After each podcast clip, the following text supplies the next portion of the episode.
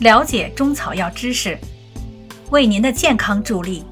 欢迎收听中药基本理论知识，相关中草药单方讲解在专辑听听那些中草药中。喜欢的听众欢迎收藏，方便您随时查阅。第七节，中药的性能七。然而药物的补泻作用并非单补单泻，往往是错综复杂的。一种药物往往有多种作用，其中有些作用属补性作用，而有些作用属泻性作用。随着不同的配伍应用，而显现不同的补泻作用。如桂枝发汗解肌属于泻性作用，而温阳通阳则属于补性作用。又如茯苓利水渗湿属于泻性作用，而健脾安神则属于补性作用。在中医的治法中，补泻是两大治疗法则。药物补泻作用在临床的应用，首先辨清病情的虚实。一般虚症用补性的药物，实症用泻性的药物。如气虚、血虚的虚症当用补气补血的补益药来治疗，而气滞血瘀的实症则当用理气活血祛瘀等泻性的药物来治疗。同一寒症有阴盛的实症和阳衰的虚症之别，阴盛的实症当用驱散寒邪的泻性药物来治疗，而阳衰的虚症则又当用扶助阳气的补性药物来治疗。同一热症也有阳盛与阴虚的不同，阳盛的实热症当用清热泻火的泻性药物治疗，而阴虚的虚热症则当用养阴生津的补性药物来治疗。但是疾病的虚实并非单一的，往往虚中狭实或实症兼虚，临床治疗又当虚实兼顾，补泻并用，或扶正兼以驱邪，或驱邪兼以扶正。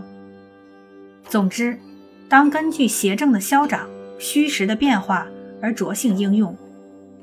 此外，临床上又有虚则补其母，实则泻其子，以及以泻为补或以补为泻的用法，这又是补泻药性在临床上的灵活应用。五、归经。归经是药物作用的定位概念，即表示药物在机体作用的部位。归是作用的归属，经是脏腑经络的概称。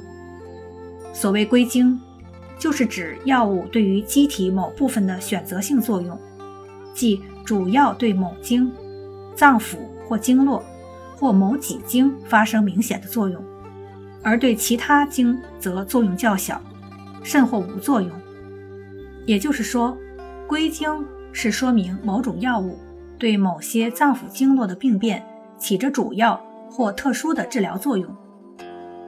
药物的归经不同，其治疗作用也就不同。药物的归经还指明了药物治病的适用范围，也就说明了其药效之所在。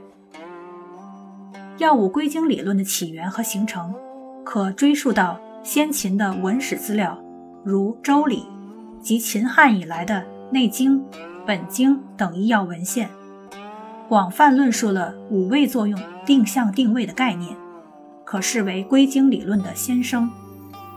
伤寒论、六经分经用药为归经理论的形成奠定了基础。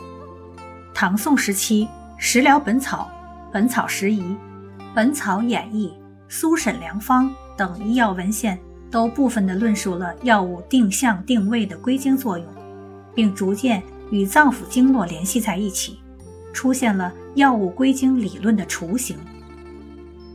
金元时代，易水学派代表人物张节谷在其所著《珍珠囊》中正式把归经作为药性主要内容加以论述。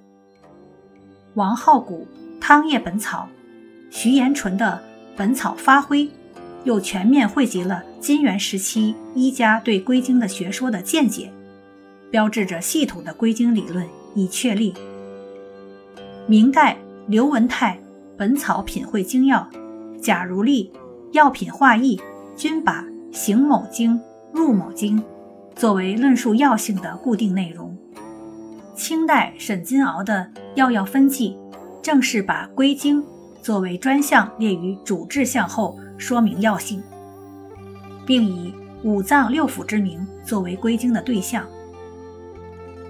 松崖一经、物中药性系统总结了十二经归经药，本草分经、德配本草又列出及改定入各奇经八脉的药物。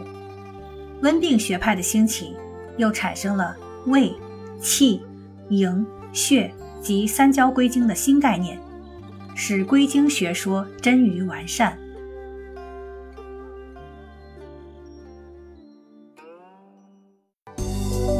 听众朋友，本集已播讲完毕，感谢您订阅专辑，下集再见。